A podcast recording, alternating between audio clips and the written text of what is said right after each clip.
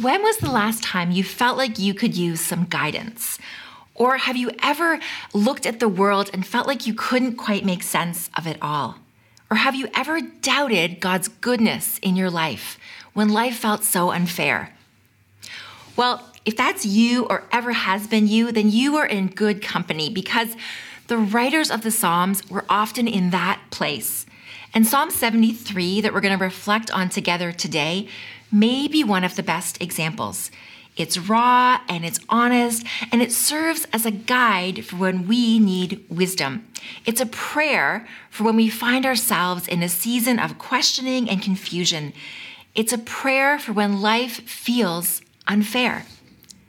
Psalm 73 is known as a wisdom psalm and is understood to be written by Asaph, a leader of one of ancient King David's three choirs. Now, it's quite a long psalm, and while I won't be reading it all for us, I would totally encourage you to spend some time with it. And for today, I'm going to walk us through parts of Psalm 73, and I'm going to focus on some of the main themes that we see here together. Now, personally, I really love this psalm because it's brutally honest. Asaph feels like he has been ripped off by God.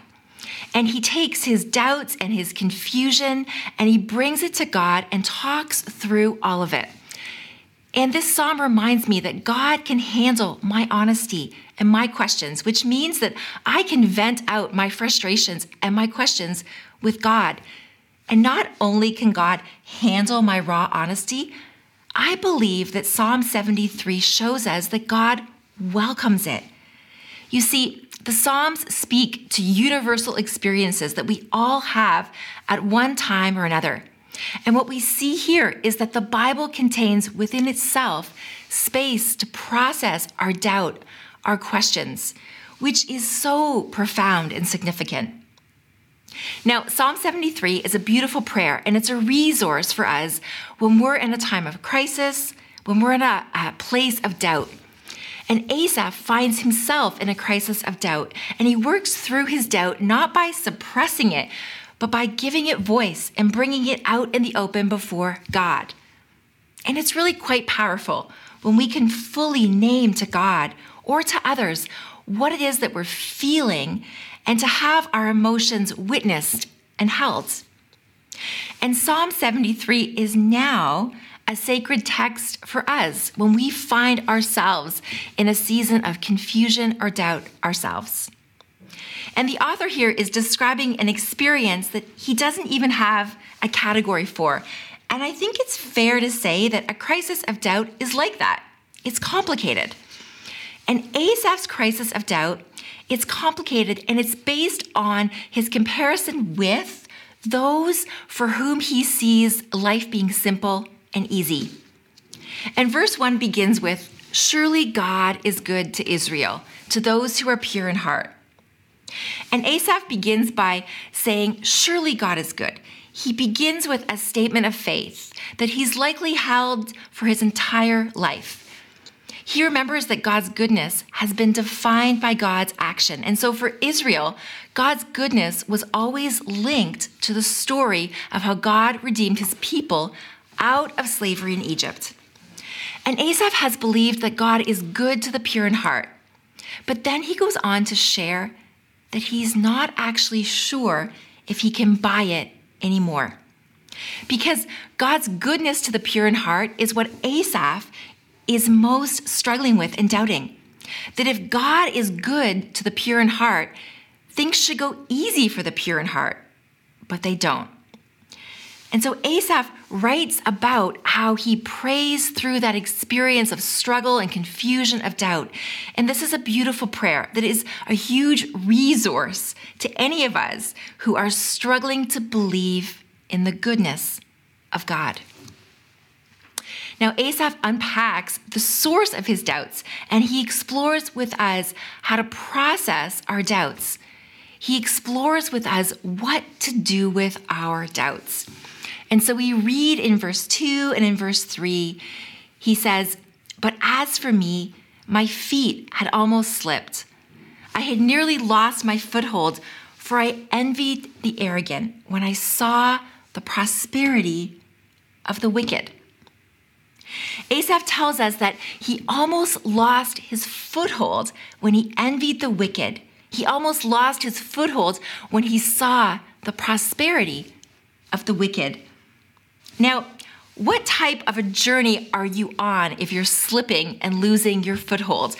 What kind of a journey are you on if you're using this kind of language to describe your experience? Well, you're climbing a mountain or a rock face. And so, Asaph, he's describing his spiritual journey as climbing up a rock face. He's describing his spiritual journey as challenging and hard and requiring effort. He talks about how he, he came to a point where he almost slipped. He didn't, but he says he almost did. And Asaph is describing his experience using this rock climbing metaphor. Um, it's like he knew his, his climbing route. He knew what his next move was going to be, and then something unexpected happens and he loses his balance and he became disoriented. And the loss of his foothold is coming from he's processing why life seems so hard and so unfair, even or especially for the pure in heart. And this makes him feel like he's hanging on the rock wall and losing his balance. Essentially, Asaph is asking himself if God is good, why is my life so unfair? Why is my life so hard? Especially because I've tried to live pure in heart. And he's trying to make sense of all of that. In verse 3 and 4, he writes this For I envied the arrogant when I saw the prosperity of the wicked. They have no struggles, their bodies are healthy and strong. Now, the Hebrew word used here for prosperity is the word shalom. It's the word that means wholeness, abundance, well being. And Asaph, he was looking at his world and he was witnessing people who treat others poorly, people who reject God and do whatever they want, not just getting away with it, but in his eyes, they are experiencing shalom.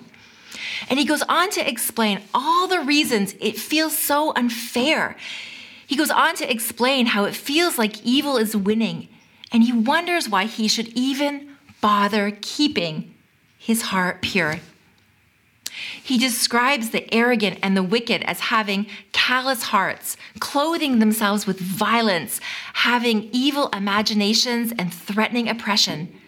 And yet, they're free from common human burdens and they have all kinds of wealth, and he sees them living with abundance. And then in verse 13 and 14, we read this Surely in vain I have kept my heart pure and have washed my hands in innocence. All day long I have been afflicted, and every morning brings new punishments. Essentially, Asaph is asking himself, is it even worth it to be pure in heart? The wicked get shalom, and I get affliction. I get punishment. I get the plague. It's like he's saying to himself, I'm trying to center my life on God, and those who don't center their life on God, they seem better off than I do. Why is that? Have you ever felt that before? Now, Asaph doesn't tell us all the details, but we know that he's had some kind of a personal experience of loss and affliction that is now causing him to question everything. And he's experiencing something that he doesn't have a category for, something that's causing his heart to question what he has believed up until now. He's questioning is God good to those who are pure in heart? And this is the crisis of faith that is in this wisdom psalm. And here's the thing a crisis of faith and a season of doubt, it rocks our world and causes us to question everything that we know. But what if the question for us could be how can we move toward experiences of doubt as a moment of growth? How can we move toward an experience of doubt as an opportunity for wisdom? It's actually really unpleasant to grow, isn't it? Because it involves pain. It makes me think of when we were kids and we were growing and we had actual growing pains. And I'm wondering, could it be that when um, that we're in a place in our faith journey that we're growing and it's hard and it's painful, that that actually means something is happening because it's when things are hard and painful and confusing, that's when we actually need to grow in wisdom. These are the life experiences that require the most wisdom because when things are going smoothly and everything is adding up, we actually don't need a lot of wisdom to know how to live well. But it's when there's doubt and confusion and uncertainty in our lives, that's when we need the most wisdom. It makes me think of a quote that I love by a poet, Rainer Maria Rilke. And the quote goes like this Be patient toward all that is unresolved in your heart and try to love the questions themselves. Essentially, this poet is echoing um, Asaph, expressing a need to wrestle with the unresolved struggles and doubts in our hearts, even learning to love these seasons, these questions well, so that we can grow in wisdom. So, the question for us is this How did Asaph actually be patient towards his doubts and wrestle with them in order to grow in wisdom? Well, first of all, in verse 3, Asaph acknowledges the source of what is motivating his doubts by acknowledging that he's actually envious of the arrogant. He honestly searches his heart and discovers that his motive, the core issue, is that he's envious, he's jealous, and that's playing a role in his crisis. In your seasons of doubt or confusion, have you ever paused to consider the motivation causing you to doubt? What are you seeing that feels unfair? And what are you longing for that seems to be unmet? And then, secondly, in verse 15, Asaph recognizes that his faith is connected to the well being of the faith of other people, and that deeply impacts him and it actually drives him to the temple. And it's at the temple that he, he immerses himself in a community of faith. And there was something about prayer and community and learning and being with others that brought about a turning point for Asaph. He doesn't tell us how, and, and maybe that's good because there's no formula. And yet, the key is that he immerses himself in a community of faith to help him process what he's navigating. He went to the temple and it helped reshape his mind, his heart, his life, his perspective. And the invitation for us is that when we're in a crisis of doubt, a time of confusion, rather than isolating and pulling back, what if we were to lean into Jesus in a new and more personal way? What if we were to lean into our faith community? Because sometimes others can hold on to faith for us when we can't seem to hold on to it for ourselves. I have absolutely found this to be true. And then, third, in verse 18, he writes, Surely you place them on slippery ground and cast them down to ruin.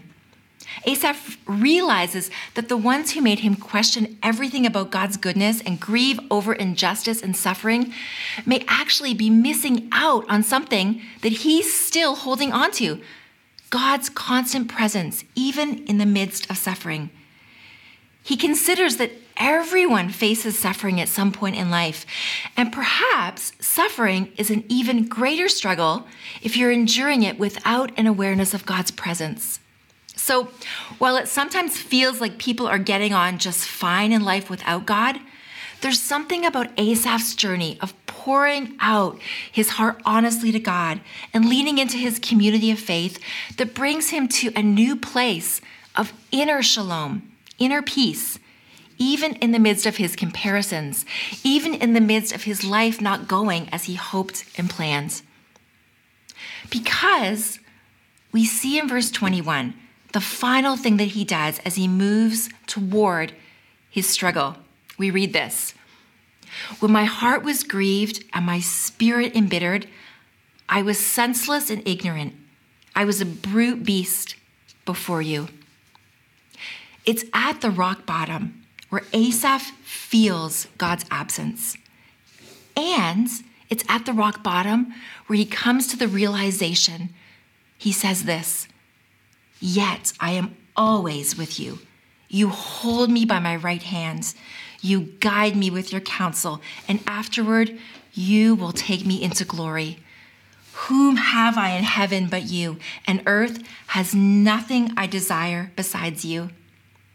My flesh and my my flesh and my heart may fail, but God is the strength of my heart and my portion forever. Those who are far from you will perish. You destroy all who are unfaithful to you. But as for me, it is good to be near God. I have made the sovereign Lord my refuge, and I will tell of all your deeds. Right there, God is with Asaph, holding on to him. God has been with him all along, and Asaph finds himself surrendering to the love and the goodness of God. Asaph begins the psalm by saying, Surely God is good to Israel. His crisis then strips away his assumptions and his jealousy and his envy. And his crisis reduces him to being a brute human being before God. And that is the very place where he encounters God's presence in his life, which brought him to that place of dependency and that relational place where somehow, in the mystery of all of that, he gains this new perspective and he grows in wisdom.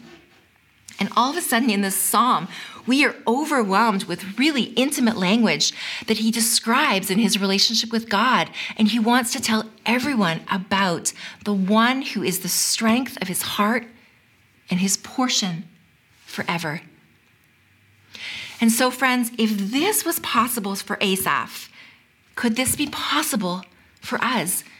What does it mean to experience the goodness and nearness of God in the midst of grief and suffering, when life feels unfair, confusing, or incomplete.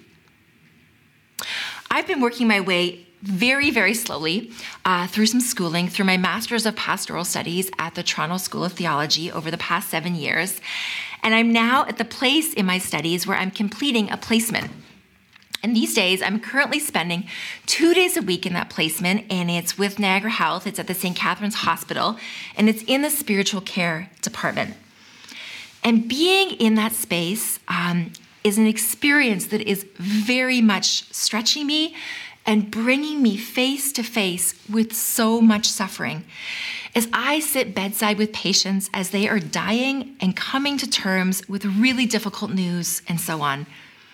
And I've been aware that God is so present in suffering, so close to us, and that what we see in the life of Jesus is that he is always drawn to those who suffer, that he is not afraid to enter into that sacred space with us.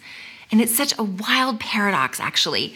And this paradox is most visible on the cross, where we see Jesus giving up his life as the greatest and most eternal revelation of God's presence with us in suffering. And personally, I am aware of so much suffering around me and situations that feel unfair in the lives of people close to me and in our world at large. And at times, my heart feels so heavy and crushed. And I ask myself, where is the goodness of God in all of this? And if today you find yourself suffering, I want you to know that God is drawn to suffering, that God is drawn to the brokenhearted. And when we walk through the valley of the shadow of death, God is with us, holding us close, comforting us. The Psalms invite us to pour out our hearts to God, to bring the deep yearnings and the cries of our soul to God, knowing that we are not alone. Knowing that we can turn to resources like the book of Psalms to give us language, to guide us, and to comfort us in our time of need in a way that brings us to a new perspective and a deeper wisdom in our lives as we continue to walk through the unknowns and the challenges of life. And this psalm, Psalm 73, has now uh, become a prayer for us. And I'm so grateful that we have it as a resource and a guide. And as we close off, I'd like to lead us into a reflective reading of the final verses of Psalm 73 by reading them over, by reading them over you three times slowly and reflectively, allowing them to sink deeply into our spirits as a source of wisdom for whatever season we find ourselves in. And so I want to invite you to settle into a comfortable position, to gently let stillness and rest meet you. Uh, turn your gaze a little bit inward. Close your eyes if it helps, and begin to, first of all, become aware of your breath. And as you follow the inhale and the exhale of your breath, allow that breath to bring you into your body. And I um, invite you to allow that breath to allow yourself to drop a little bit deeper into the seat in which you're sitting and allow yourself to feel held and supported. And maybe you notice any places of tension or tightness into your body. Breathe into them and let that tension go. Know that in this moment you are met with love, that you are deeply seen, that you are known, and that the beloved is here to meet you with these words. And I'm going to read Psalm 73, verses 23 to 28. And as you listen, allow these words to come as they will. Um, you don't need to attach yourself to any words, just let these words wash over you. Yet I am always with you. You hold me by my right hands. You guide me with your counsel, and afterward, you will take me into glory. Whom have I in heaven but you? And earth has nothing I desire besides you. My heart and my flesh may fail, but God is the strength of my heart and my portion forever. Those who are far from you will perish. You destroy all who are unfaithful to you. But as for me, it is good to be near God. I have made the sovereign Lord my refuge. I will tell of all your deeds.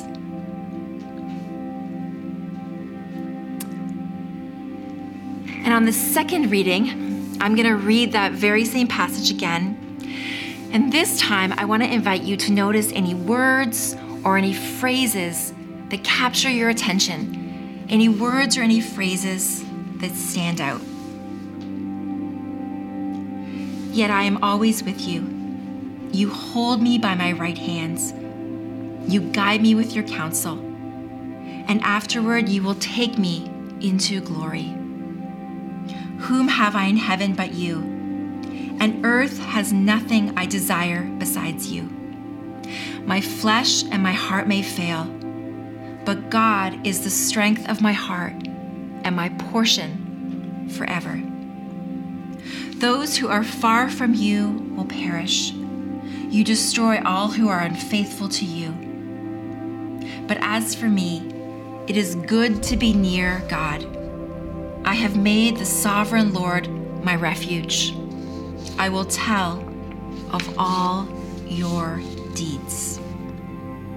And on this third and final reading of those same verses, this time I want to invite you to allow the words or the phrases that have captured your attention to bring you to action.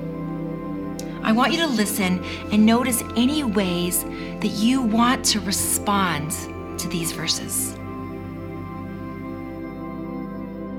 Yet I am always with you. You hold me by my right hand. You guide me with your counsel, and afterward you will take me into glory. Whom have I in heaven but you? And earth has nothing I desire besides you. My flesh and my heart may fail, but God is the strength of my heart and my portion forever. Those who are far from you will perish. You destroy all who are unfaithful to you. But as for me, it is good to be near God. I have made the sovereign Lord my refuge. I will tell of all your deeds.